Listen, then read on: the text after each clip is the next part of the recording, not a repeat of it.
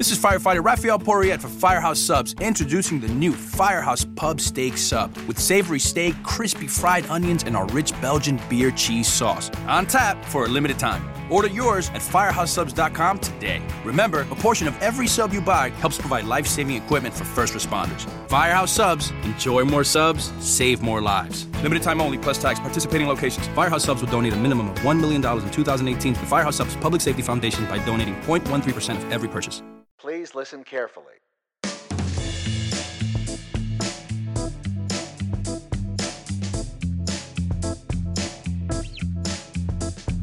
Hello and welcome to the Cultural Stew podcast for the week of February 4th, 2018. My name is Ron Herkins Jr., and I am here with my co host Valerie Vidmar. Hello. And Tony Carter. Hello. We are your cultural media recommendation podcast, giving you our take on what we think is worth carving out your time for, and also what we think you can pass on and maybe go cut that lawn instead. Warning, there may be spoilers ahead. Today, we are going to talk about the news that we care about, like the Oscars. We're going to go into our recommendations of the week, where Tony will discuss Nightcrawler. Valerie discusses Lady Bird, and I will talk about Hostiles, and we'll give you our opinions whether they are see it, skip it, or save it for a rainy day. Today, Stew brings us into the dangers of violence without consequence, and that'll stew over into our weekly media, which is The Divines. And then we'll wrap it up with what's on our radar and what's in our queue. So, with that said, let's bring us into the news. Okay, so this week the uh, Jessica Jones season two dropped an announcement. It's coming out March eighth. That's exciting. I am super excited for Jessica Jones. I loved season one. I love David Tennant and pretty much anything he's in. Um, so I know he's coming back for season two. So I'm interested to see how they're going to play with his role, whether it's just in her mind or if he's actual physical incarnation She's the one that got me into the whole superhero thing. into the Marvel. hmm And we also have Ant Man and the Wasp trailer dropped this week too.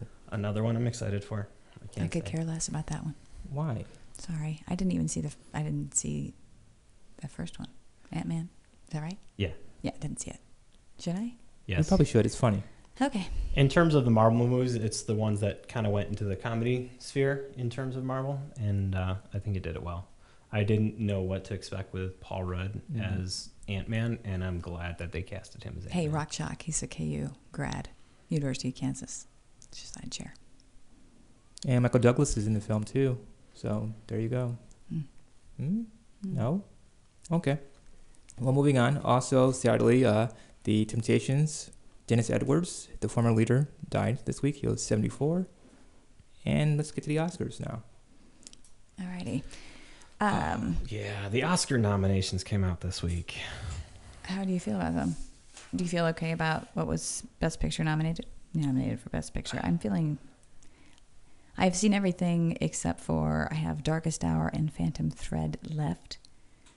It looks like uh, I'm happy with Call Me by Your Name. I was very happy about that. And uh, Dunkirk. I think we were all all pretty like happy that about one. that. I Get think so. Out is not a surprise. Uh, the Post. I'm not happy with that one. Uh, Shape of Water. Happy. Three billboards. Anybody? I'm No. still, if I liked it, I'm not sure if I'm happy. it got enough love.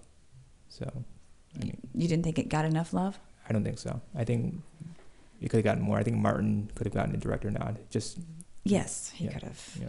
Which, yeah, that was unfortunate. so we had some snubs. Uh, Logan. Yes, I'm very upset that Logan was in there. I mean, I'm always rooting every year for. You a- mean in Best Picture? Yes. I'm always rooting for a superhero Marvel movie or not just Marvel movie, but a superhero movie to break through into the best picture category. Um, just because they're mythological movies and a lot of them are done well. And I think because simply of them being superhero movies, they are often overlooked. Um, and the one I think got the greatest overlook this year was definitely Logan. I liked Logan. I thought it was a phenomenal movie that deserved to be in the Best Picture category. That is my take on that. It did get the screenwriting nod, which was It great for it. Deserved And it. I think if something's going to get a screenwriting nod, then most most of the time it should also be getting a Best Picture nod. And we also had Woody Harrelson was snubbed for supporting actor. I think that Three Billboards was Woody's best work to date. I totally agree, and I was very upset about that. I, yeah, that was I love Sam a lot. I really do. But I think that uh, I really think that Woody should have been nominated too. It could have been a, a nice little fight there, a little scuffle. who are you going to take out if you're going to put him in Hmm. Hmm. Supporting. Let me get back to you on that one. Wait, Who are you else- saying? Who else was nominated in the supporting? Wait, wait, wait, wait. You're saying you felt like Woody should have been? Nominated for best supporting actor. He is. Is he? Yes, My bad. you're bad. That's what I was saying. What? Oh, you want my paper? It, it, it See, is only the week is- of this Oscar is- nominations. We haven't is- really dug into. this is we'll why- dug in a little deeper. But this in is a why future I- episode. Print out. This is why printouts help. They do. See, there he is. That's why I was like, oh. But he is there. Oh, he is there. See, That's okay.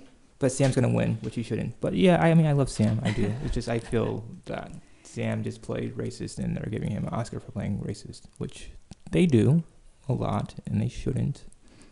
But you know, I haven't seen some of these, so I have. I feel like I can't.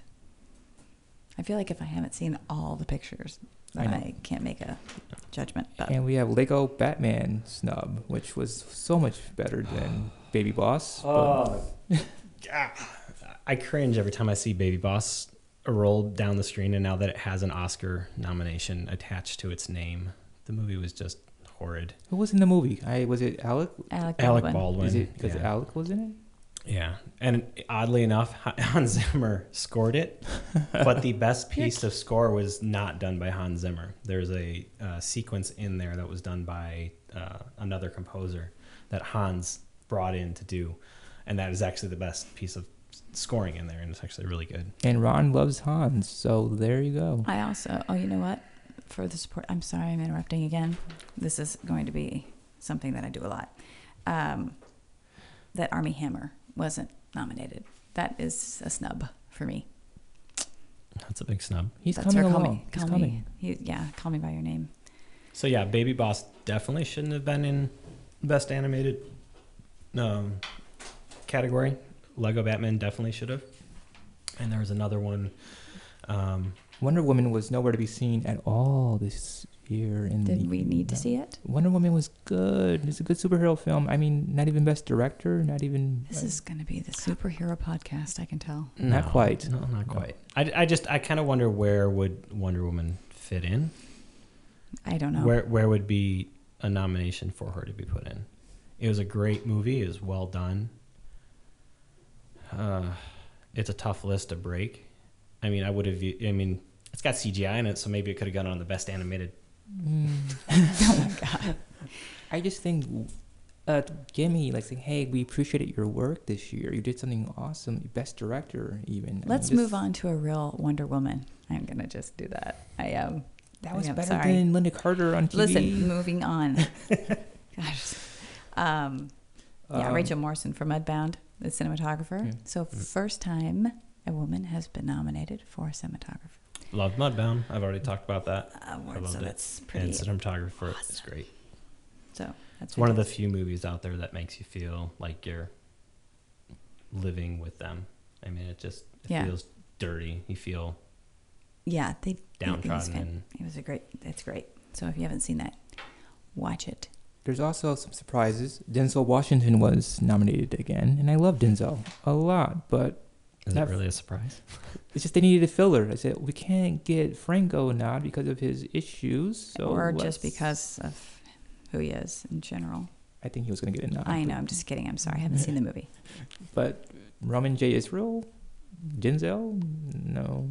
I mean, Denzel could have won a couple of times if it weren't for politics in the Academy, but Hurricane, Malcolm X, but the timing wasn't right, I guess. So I know, but he got his makeup Oscar, yeah, he did. He did. so I'll give you that. he'll be And- fine. And Chris Plummer, Mm-hmm. love the guy. No, Is, was he is he on there for uh, all the money in the world? he is The the one that he came in at the last minute and saved the film. and filmed within two weeks. Yeah, Uh, I think that was just a Thank you for your, your Thank service. thank you for replacing Kevin Spa- Spacey on short notice. Right. I'm happy to go. see Richard Jenkins on here. I love that man. Richard Jenkins is he's such a fantastic actor. And he's in so many movies where nobody knows who he is. You know what I mean? Mhm. Um, so yeah, I was happy to see him in the supporting role. But yeah, I guess they had to do Daniel Day Lewis since this is going to be his last movie. I haven't seen the movie though. Well, well, I'll see it this week. It's just I don't know if he's. I mean, I get why he wants to retire, but I don't really believe it. Uh, yeah, I think he's just. Is just this going to take be like a some time share off. retirement? He's going to take some time off and Okay. he'll come back. Oh, I'm back. I'm back. I'm I mean, back. Lincoln drained him. I did hear that Lincoln drained him a lot, and He he throws himself into roles pretty in depth, way Yeah. more than a lot of other actors do. So I mean, I've been on stage for bit roles, and I know how much it drains you just doing those. And It's like Joaquin after Cash.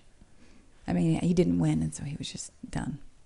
but he's not a good actor. But um, yeah, anything else in the news? I think that's No, Yeah. I'm good. Okay, think well, so. that's going to wrap up our news. We're going to roll into the recommendation list. Each of us picks a movie that we've seen, and we're going to go through and tell you our opinion on it. If we've seen it, we'll also chime in, and then whether you recommend it as a see it, skip it, or save it for a rainy day. Up first is Tony and Nightcrawler. So this was directed by Dan Gilroy and starring Jake Gyllenhaal, Rene Russo, and Bill Paxton. I think it was a good movie. I mean, I was surprised by it. Like there was some really good cinematography by let's see, what do I have here? I think his name is Robert Elswit. So he's a good cinematographer, did a very good job in that role. The acting was phenomenal. Um, Jake Gyllenhaal actually surprised me in the film. He lost some weight and looked really gaunt, kind of coyote-like, in a scary, creepy way. This is When did this movie come out? terrible. I yeah, I saw the movie and cannot remember what it was about. Okay, so Nightcrawler is about a guy who's a con man who basically he wants to make money, and he sees it by Oh, chasing that's right. car accidents and Okay. crime reports. So he's listening on his caller, you know, crime caller, I guess what do you call it? CB radio, listening to emergency calls, and he races to the scene with his camera and records it, and then sells it to the news for money. I remember. there are people who do this for a living. Um, and he wasn't getting what he wanted right away, so he started doing some things he shouldn't have done. And slowly but surely, he rose to the top and became successful. So it's like an American Dream story, but with some violence. What are some of the highlights out of the film that you know caught your attention? Well, he, uh, spoiler alert, uh, he uh, seduces slash manipulates the news producer, Rene Russo, into buying his footage and only using him. So he says, I know you're older. I know your career is kind of careening out of control. But I look like how I look. But yeah, This is going to be easy for me. But let me manipulate you into being my mistress slash my cash cow. So it was Yep. kind of creepy. Yeah, just weird. When did when did the movie come out? How long ago? I mean, is it recent? Is it's it like I would say in this decade. So I would say probably 2014 or so. I can check that out. I think I ran across it on Netflix and I Yeah, just it's not- never yeah. watched it. I, It's somewhat recent in the last five years. I Okay. saw it by accident because I said, Jake, you keep calling my name and I need to listen to your call. And I was ignoring it. And I said, well, I'm bored. So let's see what happens. And I Ah, watched There's it. a movie that you should see of his, and I'll have to come up with that in a second. But go ahead. But I, you know, I waited for a rainy day to watch it, but I should have watched it right away. So I would say see that. see it. Yes. Okay.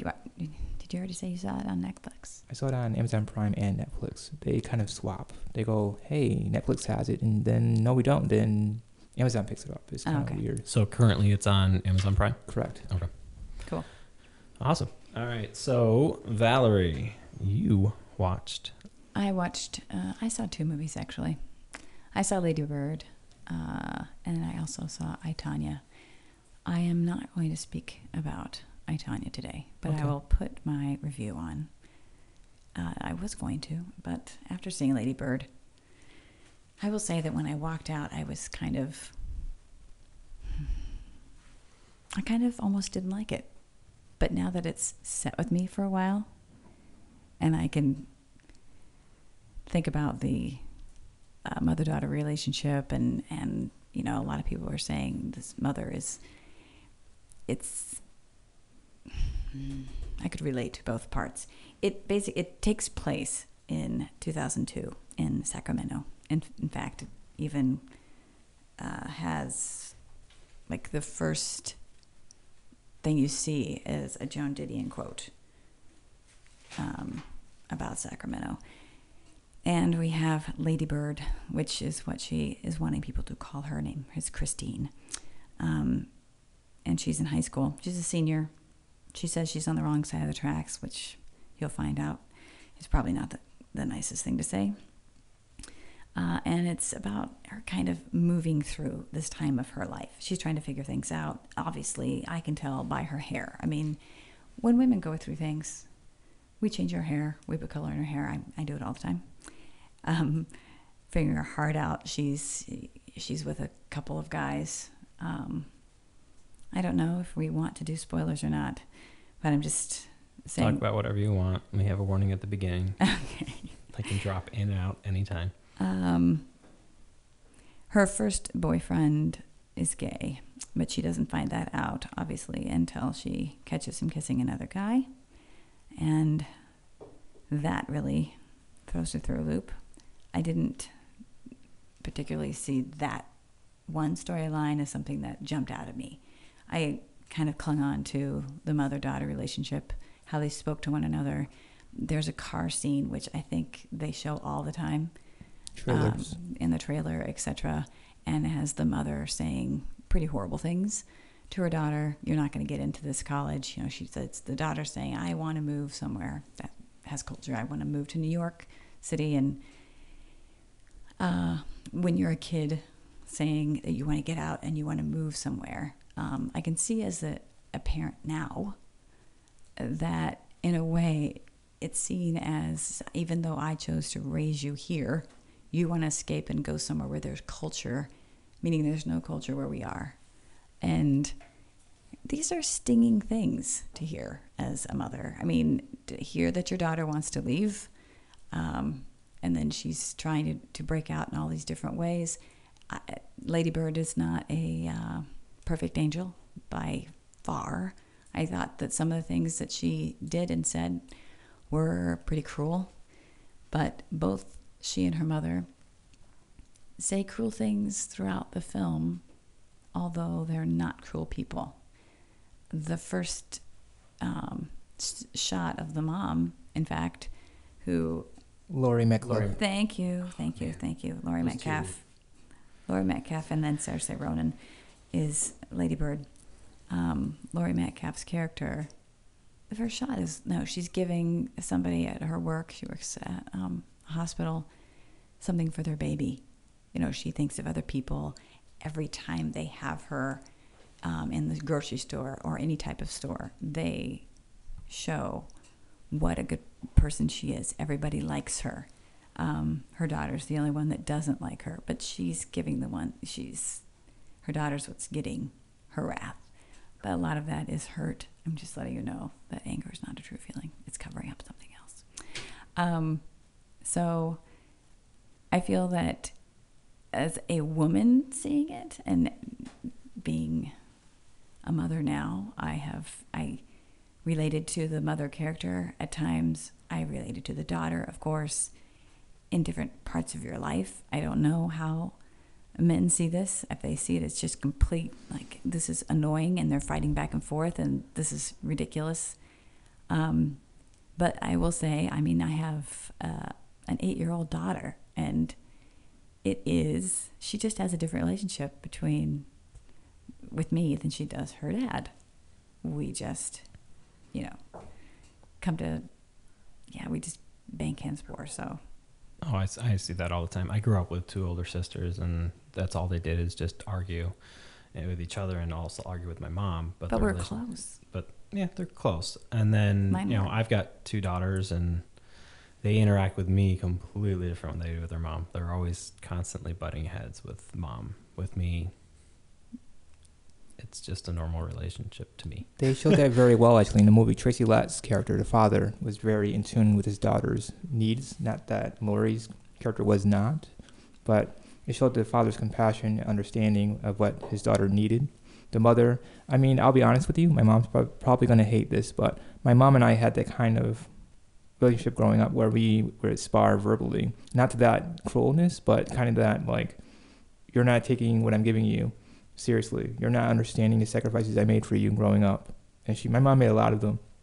So watching this movie kind of resonated with me that parents make a lot of sacrifices, and I have kids of my own too. So I'm seeing what I'm doing to let my daughter and my son who's coming, what I'm doing, stopping myself from doing to make sure they have a future. Right. And it's very realistic. I mean, I felt some of the zingers were just there for haha, look, I'm clever. I'm very clever. But uh, Greta's a good writer, and I liked watching the movie. Just What did you have a problem with? I you, felt you mentioned there was something she should know I, known just- better. I felt like she's the music for me. Actually, witnessing the music in the movie, the music took me out of it a couple times, and I knew I grew up in that time. I mean, I was in high school, in the you know early '80s or 2000s, so Dave Matthews and Cry Me a River, all that music was always played. So she had a mixtape and she used it, but the music took me out of it to the point where it's like, look, I'm playing this sappy music because it's a sad moment, or hey, I'm playing playing this. no, but Dave music. Matthews had. He did. But that was that was the point. But she it took me out of re- it. relates with her good friend when they're sitting there crying over it, and then after she's uh, actually says hor- she says horrible things. That's the only thing, Lady Bird. But she hears her mother say horrible things. So it's one of those things where there's abandonment issues all over this place. I mean, the mother starts to feel abandoned because she's thinking her daughter's wanting to leave, and then uh, she stops talking to her because she does find out that she's leaving. And then the daughter feels abandoned because her mother has completely stopped talking to her. I cried like a baby at the end. Well, what I've discovered growing up now, I'm in my 30s, is that my mom didn't want me to go away because she finally reached that point where I was an adult and I could be her friend. And I hate Yeah. to say this, my mom actually won't like me saying this, but my mom doesn't have a lot of friends. I mean, she has my dad as her best friend. They're married, of course, That's but good. you know, growing up when we're now adults, she wants her children around her and she wants to be like equals and say, Sure. "Hey, you're a friend of mine now. So if you're going away, I won't have you around." And I, I can see, you. I think that happens all the time. but that's what it really is. Is I now can be your friend for real, and I won't have you around anymore because you're going away. And that's what my mom was dealing with with me in going to college. And I stayed local at NAS, but I felt if I actually did go away to New York City or Toronto to go to school, she would have been like, "Where are you going? Why are you leaving me?" And You're not going to talk about any of these feelings that you're having, Ron? I had my feelings away. Yeah. There's an issue I- there that too. There's something going on there too. There's something going on. Um, I did not see Ladybird. It was on my schedule of things to see sometime during December, but I did not get there. Um, and I probably won't see it until it comes out on video at this point. Call me after. What's your recommendation here? See it. See it. See it? Mhm. Rush to the theater and see it before it leaves, or It's actually, I think you can see it. I think you can stream it now. Is that right? no? Um, don't not yet, not streaming yet, not yet. Okay. Soon. I would um, I would rush to see it if you care about seeing all the movies before.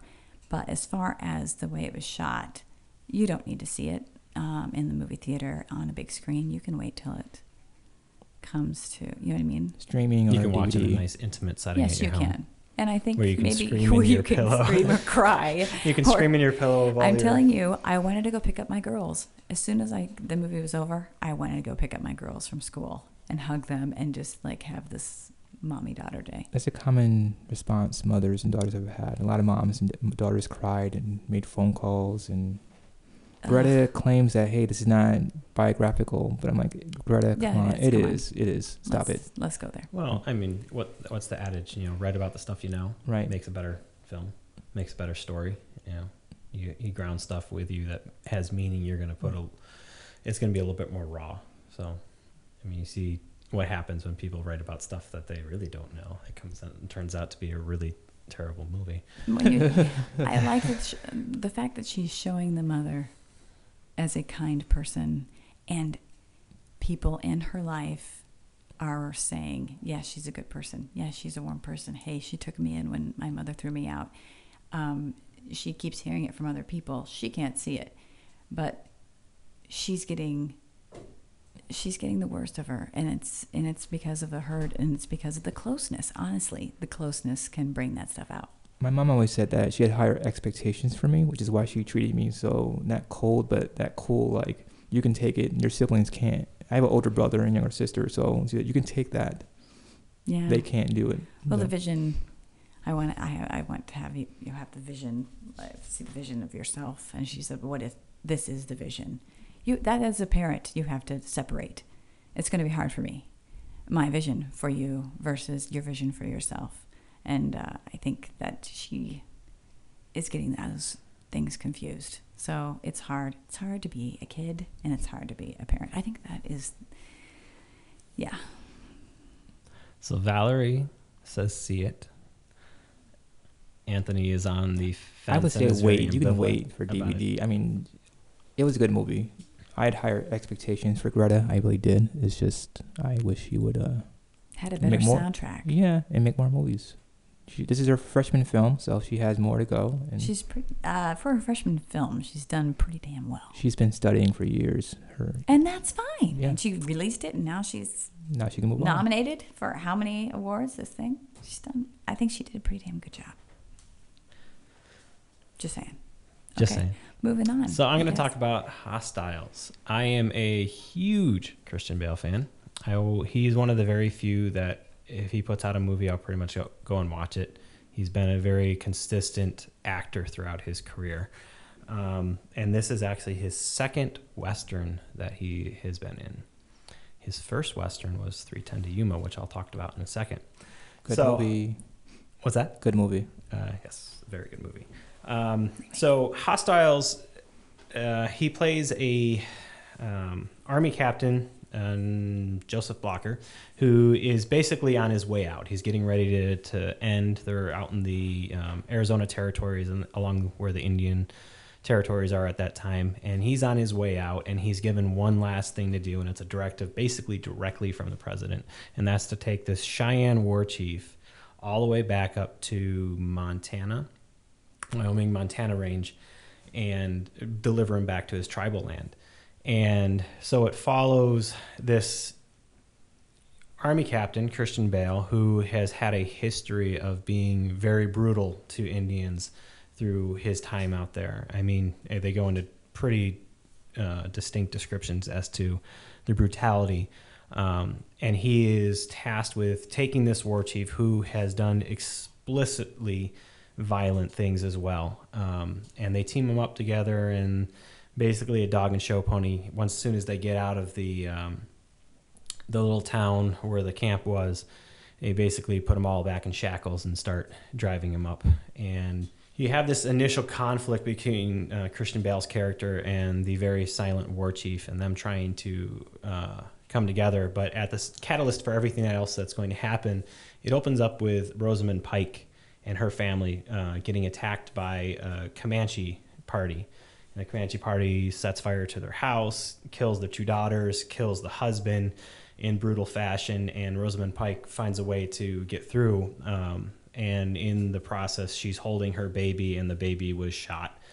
and it basically screws up with Rosamund Pike. And as the party that's moving the Cheyenne War Chief up catches uh, up, they come across this scene and they meet up with Rosamund Pike and basically the disturbing mess that she is and everything that comes along with losing your baby, losing your family.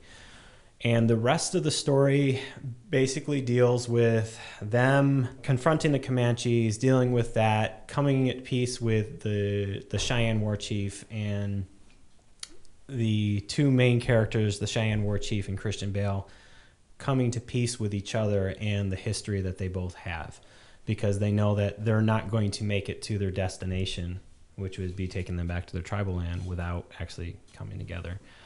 Um, it's a very sadly brutal film. I mean, to watch the heartache and like half of the, almost everybody in his party that he brings along with him, the army people, are all killed by the time they reach the next stop. And then he gets a couple more, and then they're all killed by the time they reach the final scene. And so it's just death after death after death after death. And, you know, the final scene on it, you know, you, you never think, you know, what's going to be the resolution on something as deep as this. And to me, I think the whole thing was just about people coming from many different backgrounds and many different hardships and trying to find out where they fit in. With that said, don't recommend the film. Where did you see it? I saw it at AMC theaters, um, opening night. I had lost track of this film. Um, I kind of caught a whiff of it November-ish. I saw a trailer for it and then I lost it. I like, what was the name of the film? I couldn't find it, and you know, simple Christian Bale Google Google Christian Bale Western, and it would have come up. But I just for some reason I lost track of it. Hmm. And then around Christmas, I'm like, there's a Christian Bale movie coming out. And I cannot remember where it is. And all of a sudden, here we are in the middle of January, and there's a trailer for it, and it was in limited release, so it's not everywhere. Um, Okay. but Is it here? it was here. I don't even think it's in theaters anymore. I think it maybe lasted one week, two week here. Um, That happens. it's just it's a very very small movie. Uh, I mean, there's nothing big out of it. Um, I must say that I love Christian Bale as a, in the westerns. I think he is one of the few actors today that can pull off handling western well. Um, and oddly enough, he, one of the co-supporting or the supporting actors in here was Ben Foster Mm.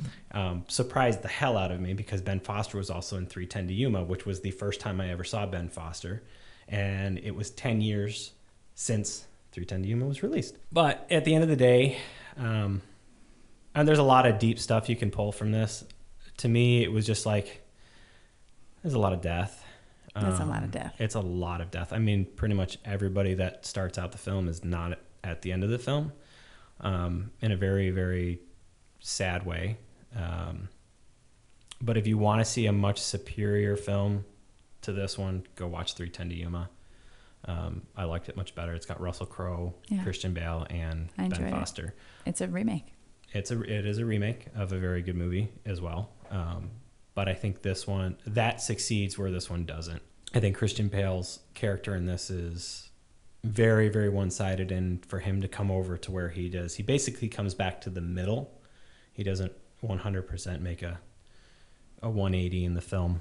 Um, but it, it's grounded in reality. You know, there's a lot of things that we don't know about those Yeah. people at the turn of the century and the hardships they had to go through. You know, and these guys were Civil War guys that they started out. You know, the, one of the characters mentions that he was 14 when he killed his first person, and uh, that's all he's been doing his whole life is killing people. And he just becomes numb to it. And in contrast to that is another guy who gets put on assignment with them, and he's never killed anybody. He ends up killing his first person, and they hit. He comes down to it and says, you know, I don't want to become numb. I, I don't want to ever come to that point. But that guy later gets killed. So it's like completely mute. It's like you make this great point and then you go and kill the character later. So, uh, so yeah, I, I'd say skip it or I'm on the fence with leaving it for a rainy day. I mean, there's nothing to it that I'd say, hey, you got to watch this film. Christian Bale's performance is pretty mediocre for a Christian Bale film.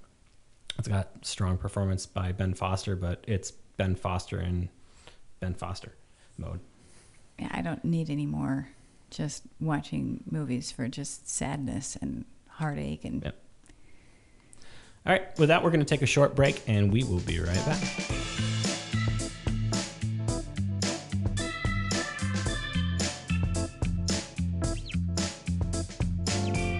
And welcome back. Today, we are going to go into our stew. Our stew is where we kind of talk about something for a little bit, and sometimes it'll tie into our media of the week, sometimes it won't. Today, Tony had the topic for today. So I was wondering about violence in movies in general, about the consequences. So I thought, is it dangerous to depict violence without consequences? is it dangerous to whom? Audiences, the world, people, young ones. I mean, it's broad. I mean, I was watching violent movies when I was like eight, and I shouldn't have been, but my dad said, "Here, watch, I was watching. enjoy." Yeah, I mean, Yeah, I mean, some of my earliest memories are watching violent Poltergeist and uh, Rambo. And not even I was like Hell. I remember Hellraiser. Watching I that watched when I was a little kid. Like, so I was very numb to violence at a young age. So I mean, seeing somebody get shot or killed or ripped apart in a movie never really does much to me. and I think a lot of that has to deal with the way it's brought into the movie. Right. I will say that I also was. I was brought up. I remember sitting on my dad's lap watching uh, a Clint Eastwood film, and we would. I mean, and I was young, probably six or five or six, and we would just count the deaths. Like that was one of the things we did. It's, it's a warm memory for me. No, um, but I saw lots of. I used to count the bullets. That's really Wow. that's, a, okay. that's a lot. That's hard. But I mean, I, we watched Rambo. I, I mean, I watched tons of stuff, and um, I remember things that I would take my mom to, and she was just, you know, it would bother her, and I'm thinking, thinking like Pulp Fiction didn't bother me at all. However, um, seeing Wolverine, not Wolverine, just kidding, Logan, I remember thinking, wow, this is really violent. And it bothers me more. I don't know if it's because I have little girls. I don't know. But I will say that violence does bother me more now than it used to. My wife was watching uh, Saving Private Ryan with me, and the opening Normandy scene. When it was over, she said my stomach hurts, and I don't know if she was clenching the whole time or just all that.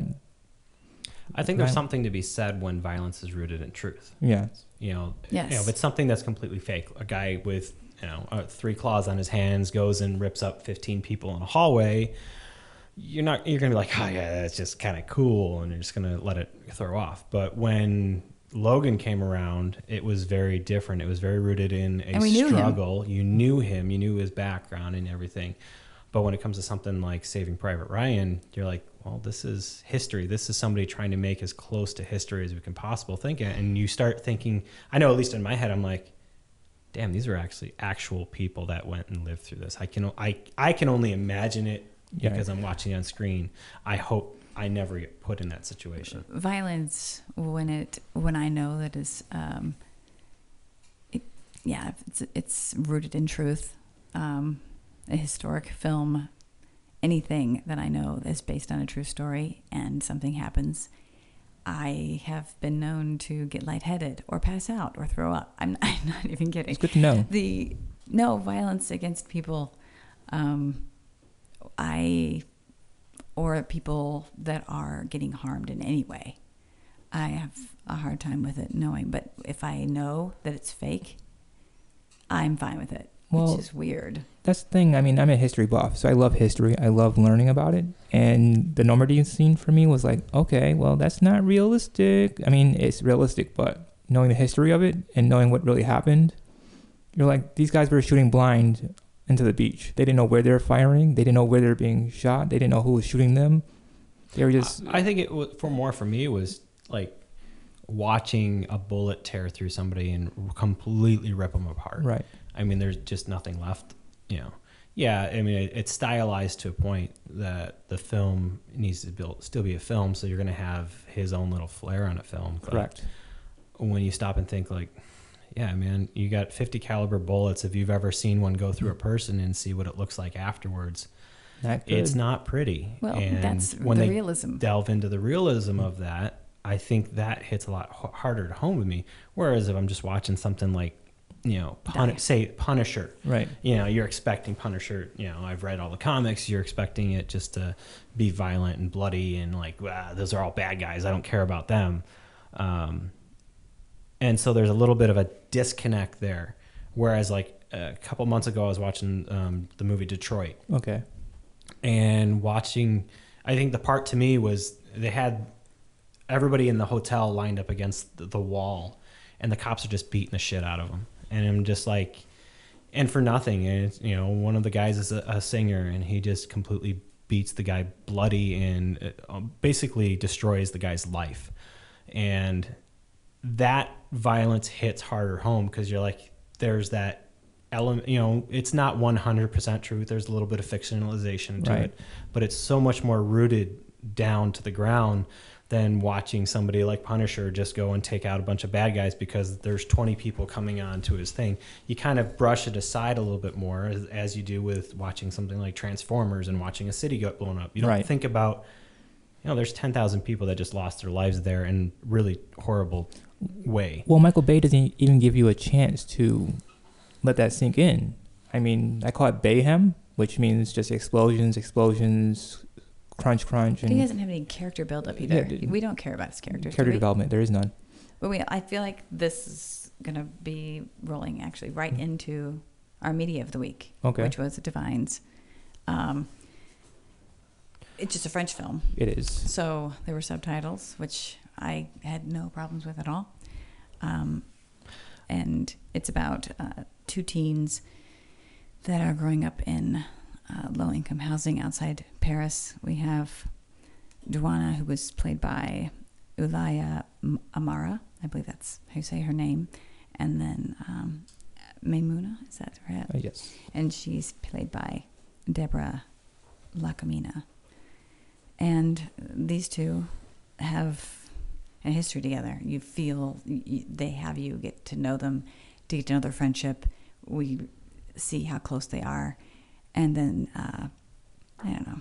Duana kind of loses her way. I would say uh, she She loses her way in, in the way that she thinks she's actually finding her way. correct. She's desperate. I mean, she sets that right in the beginning. She's, she stands up to the teacher and she's just like, I'm going to do everything. I'm going to be better than you. I'm going to be better than anybody. And she sets out on that opposite track and it affects everything that goes forward, even though she's trying to hold desperately to the people that were there. But it felt like look at her life. She went down. She said something. "Oh, do you want me to set the water up for you?" I mean, to take a bath, correct? Right. Mhm. And to, to even have to go down and, and do that whole thing. I mean, they're showing you how hard her life is. Um, and then her mother and aunt, I believe. I mean, that's a hard life she's, It is. she's got. and they did a good job showing it. I mean, like you said before, you can feel that. You can feel the poverty in that film. You can feel the, you know, Wanting to escape. Yeah, and that's what she did. She said the drug dealer is making money, so let me make enough money to leave this behind and take my friend with me. And that's her whole point. I mean, some people say it's twisted, and it's not. It's just that's her dream. I don't want to be this way all my life. Plus, she sees the woman. Yes. It's a woman doing it. Rebecca. Yes, Rebecca. played. I, I have to say that I I thought it was a decent film, but I think it's almost two, possibly three films in one. Um, that kind of I don't know if the way it was constructed, um, but you have the whole dancing sequence with the guy that Right. she's infatuated with is so far outside of everything else in this movie that It was. I actually I actually enjoyed those scenes. I loved when she dropped everything of who she was and she became that. I'm like, I want to see this movie. but I there was know- also consequences. Yeah, but they didn't delve too much into that consequence. Yes, I they did. She she couldn't go with him in the Right, end. I mean that's it. But that was But was that was it. a We- huge. That was her ticket out. Yeah, one of them. Ooh. Well, that's the Yeah. ticket I would have wanted. Yes, I know what you mean now. I mean, yeah. It's I just to you're me, in in whole, it felt like the movie was a mix of a couple different things that the director wanted and kind of just molded them into something instead of actually focusing on. I it, this movie could have succeeded without that, the dancing sequences. Do you think that her molding everything together worked? Like, do you think that, despite it being three or four different movies, that it actually blended in a way where it was? Did it jar you when it went from da da da? I see. I think it was supposed to. I think it was supposed to. I mean, I think you felt that you like those sequences because that's where you're comfortable. You're comfortable with this life, this theater life. Here's a dancer. Her life is nothing like anything that you've ever even experienced. But you, you've been on stage. I mean, you that is what you're comfortable with. you're like, oh, I like this. I, this feels good. But then when all that stuff comes in, that's what I think what we're supposed to feel is okay, this is a relief. And that's where she wants to go. And we would all want to go there. I mean, she's going to go on tour with him. Who wouldn't want to go on tour with him? And then she's pulled back by these consequences of how she got there with her best friend, who is uh, being held captive, and she has to go save her, which ends up not working. Right. But do you, under- do you see what I'm saying? Oh, I get what you're saying. I still think it's You're still not going to back down. no. Okay. Well, I recommended this movie. I love French cinema, and uh, it wows me every time I watch it. I try to watch it once a month because it grounds me in the reality that I may have everything in America, but some people do not. You watch this movie once a I month. I do. Once a month. That's impressive. It's one of my favorite. I like French films, but this is No, one I that's has stuck with me a very long time. I I was very happy that I watched it, so thank you for that. it's very natural for me. I mean, it's fluidly like this is real life, and I feel like I was watching a documentary at times, and it just it pulls you. It does. And everything that film has a consequence. There's a action and there's a consequence. There's we're gonna harass the cops and the fire department, but then when she really needs them, we can't go in there. We're not allowed to go in there until we get reinforcement. But my friend's dying. We cannot go in there because last time we were here, you stoned us and tried to beat us up. yeah. So, wow. And her friend is trying to be a good girl, and her friend She keeps pulling her back in. And then her parents say, "Stay away from her, stay away from her," and she's still pulled into that. Still wants to be there and support her friend, and She's the one that said that God was watching over them. Right. God was going to take care of them. so And ugh, Where do you stand on the ending of the movie? I, I um, meaning, did I like it or did I? What did I think about it? I just felt it was so horribly sad. Is a too a word here. I don't know. It was. I, I think why it-. I think why it sticks is because there's no resolution. We're stuck with her screaming, and that's it. After the consequences of what everything that led her to that point, who left screaming. So we don't know what happens to her after that point. What ha- who cares what happens to her? I mean, th- well, yeah. What well, I'm I'm, saying, in terms of Cinematically. in cinematic film structure, there is no resolution. It just ends. I think with that is to me that is the resolution. We've seen what happens when you put all these things together. This consequence happened, and then, I mean, I don't think I would have felt about the movie the way I feel about it now, which was I, I really took it to heart and I really enjoyed it. I enjoyed is a strange word, but I really did. And seeing that heartbreak, if they would have tried to have some type of resolution at the end and have I don't know what I would have Well, wanted that, that's to see. what that's what I'm point I'm making is the reason the film is strong is because it doesn't have a resolution. yes, It stops right there. yes, It's the you putting everything into place that her life is basically in this endless loop of try to get up, fall back down, try to get fall back down. and, guess what? She starts. It's all fucked up at the end, and so you're left like, okay, now what happens? What was she saying? What was she saying at the end? She was looking up and saying, "Please," like she begging. she was begging, but Mm. who's she talking to? I mean, are we to believe she's talking to God, or not? It's whoever you want it to be. It's just I I thought The thing is, Americans have a habit of wanting things tied up. I'm sorry, I'm sounding weird, but uh, no, That's the thing about American audiences. We want everything in a nice little bow and ending right, but Europeans in general just don't care about that. They just They want you to get when it's over, it's over, and they just say stop right here, and it's good. So it worked for me. it did. It always does. I mean, Amelie ended happily, but that's just a feel good movie. You know what I mean? So I just love that movie a lot. I just it's close to my heart. Well, thank you for recommending it. You're welcome. So I I definitely think that other people, I have recommended it, um, as well. So, The Divine's on Netflix right now. It is. yeah, I, I, I, I'm not not recommending it. I'm just saying that yeah.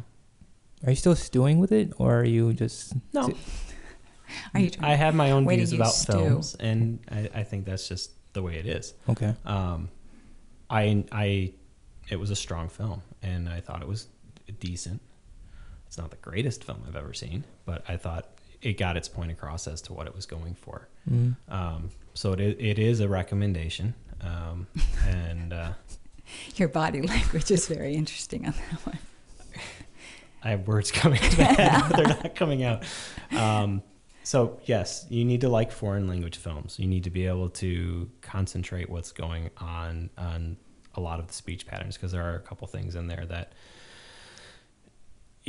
could you could miss um, that are talked about, uh, especially with the drug dealing part and how everybody ties in with them.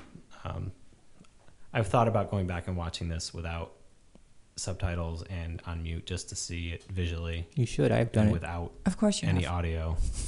By the way, did you know that? Uh, I'm gonna steal this from you. You should. Okay, did you did you know that the main character, uh, Dwana, her sister is the one that directed it? How old is she? That's what I wanted to know. Because like she looked like a 14 year old, I- and then all of a sudden she looked like a 25 year old. No, I She's in see that. I did not think that. I know that she was trying to look older. She still looked young to me. She looked like a young girl trying to look older, and I think that's what he saw too. Early 20s. She's in her early 20s. The parts where she looked grown up was the dancing part. I'm not talking about I- the no, part I where she was the nightclub part. When she went into the dancing parts, that's where she looked grown up to me. She did. She she completely different character to me when she hit that. But so that wraps up our media of the week, our topic of the week. And now, what's on your radar? What's on your queue? What did you watch? Valerie. What are we wanting to watch? Well, what what have you watched?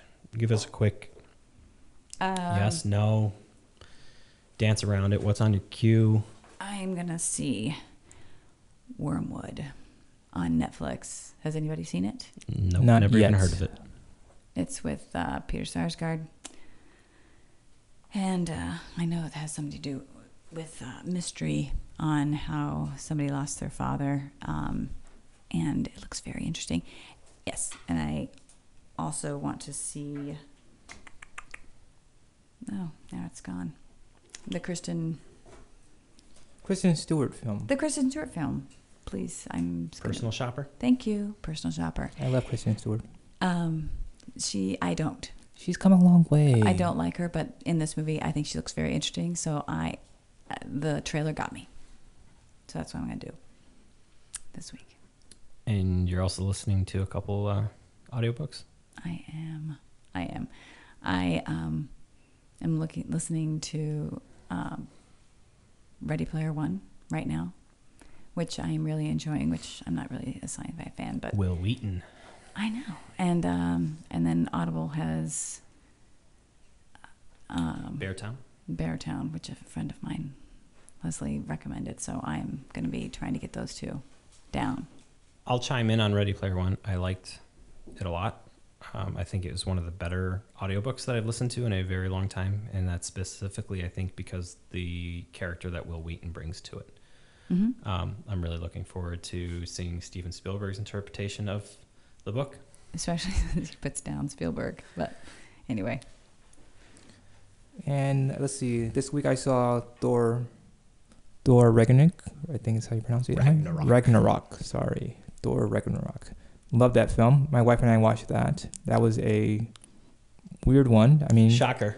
Superhero film. yes, shocker. it was good. I mean, to all I was very. well. We were laughing, and Jeff was so funny. It was a good Just superhero so film. weird. Jeff I is just. it. He does weird things in movies now, but Jeff is always surprising me now. Like Um, he's That was directed by Taika, yes, who directed. Um, You're on first name basis with all your superhero we people. are, and just in Your general. audience is he, not. He directed the one with. Uh, I know what you're talking about. He's done a God. They'll come to you. But yeah, good film. I was impressed. And following that movie, I decided I'm going to go on a uh, Mark Ruffalo kick. So Mark I'd like Ruffalo to is go a, on Mark Ruffalo. he's a good actor. uh, so that means I'm watching Spotlight again. You can count on me again. I'll be watching Thanks for Sharing, which I didn't really like the first time I watched it because when Paltrow was kind of weird in it. Tim Robbins was good in that movie. And I'll be watching The Normal Heart based on the play. I haven't seen that. Um, Hunt for the Wilderpeople. Have Okay. you seen that movie? I have not. Oh, put that high on your list, Well- and then you'll get a newfound respect for for him as a director. He's done something else too. What else has he done? There's another film I know he's done that I've seen. Uh, he did Boy and What We Do in the Shadows. yes, but- Shadows. Hunt for the Wilderpeople, phenomenal. I'll look into that. That's got um, uh, Dr. Grant from Jurassic Park in it. that Here's would one you should skip. Um, Sam Neill. Sam Neill. Yes. um, skip in the cut, except maybe watch the first 20 minutes Okay. with Meg Ryan. Pretty steamy. The movie's pretty terrible, but uh, that's the first time I saw him. I'm. Also, going to be reading some Canadian novels because I like French and I like French Canadian. So I'll be doing Scarborough. Don't mess me up with the pronunciation. Scarborough is by Catherine Hernandez, and I'll be also reading Brother by David Chariandy. So those are coming out soon. I'll be buying them and reading them and reviewing them. You read your books. I love listen. reading. I love- I, I do too. I just listen to them. Like smelling them. Thank God. So in the last show, I I discussed that I was going to go see Winchester, and it was mainly based on the merits of having Helen Mirren and Jason Clarke in it. I'm not even going to put the effort into doing a review for this. Just skip it. Um, this was a payday movie. This was something that I think they just did because they needed something to put in an extra pool on their property or something. Um, it had a lot of potential to be something better than it was, and it wasn't. So skip it. Um, a couple weeks ago, I caught um, my next guest needs no introduction, um, Oh. David Letterman, Me too. and season the first season. This is the only season. Um, episode one had Barack Obama on it, and aside from having a nice articulate president um, on there, it reminded me how much I miss having David Letterman um, there. He's such a great interviewer, and I think he brings the best out of people when he Mhm. interviews them. Um, looking forward to the next episode, which has George Clooney in it. I'm not a huge Clooney fan, but I'm a huge fan of what the show is doing and the way it's made. So I agree. I like the whole interview process. I I love the new setup. I I don't know. I like the fact that we're focusing more on the conversation. everything's stripped away. That was like it's two chairs sitting on a stage in front of an audience and nothing else. I just And big old bushy beard Dave. yeah, Just- and beautiful Barack Obama, who I miss. Yeah. Uh, and the other thing I just started just came out yesterday Altered Carbon on Netflix. I saw. Um, if you're a Blade Runner fan, it's very Blade Runner ish, um, very sci fi, it's very adult. Um, do not have kids in the room when you watch this, um, besides some stuff that in cinematography, just some of the stuff that I just talked about. Uh, it's got Joel Kinnaman in it. Um, very unique, but it's very, very well produced. I mean, the, the CGI is, uh, is pretty great. Um, I'm a couple episodes deep into it, so I'll, I'm going to wait to hold off on my review until I watch the series as a whole. Um, and that's typically how I will uh, rate a series is based off a s- season because of the way arcs usually tend to happen. Is Joel in RoboCop or is that someone else? Um, I don't know. He was Joel Kinnaman's been in a couple things. He was on The Killing. I don't know. The Killing. I love the killing though. Okay, I'll look it up. That sounds terrible, but the killing is good. It's a TV show. Right. So, so far that is a see it for me. But again, I'll come back to it once the uh, show's done. Um, as for anything else upcoming, I really don't have too much on my queue for a couple weeks, so Look I'm gonna probably just go back and look and see what else is in the queue, because I have a really really long Netflix queue. Some of the stuff is in there for like three four years that maybe it's time to finally watch it. And so that wraps up our show today. Thank you for joining us. And Tony, where can we find you? I'm on Twitter at SMTORCHIO, and I'm all over Facebook. So just look me up. And Valerie. I'm on Twitter and Instagram at PennyLane64. And you can find me pretty much anywhere as GF Media. Um, if there's a social media site out there, GF Media is typically me. Um, you can find us at culturalstew.net, at culturalstewnet on Twitter, and Cultural Stew on Facebook. The intro and the break music is Please Listen Carefully by Jahzzar, which is available through the Creative Commons license from freemusicarchive.org. We're going to take you out on I'm Moving On by Happy Republic, courtesy of Epidemic Sound. If you have any original music and you'd like us to take a listen, possibly share, contact us today. Thank you. Catch you next time.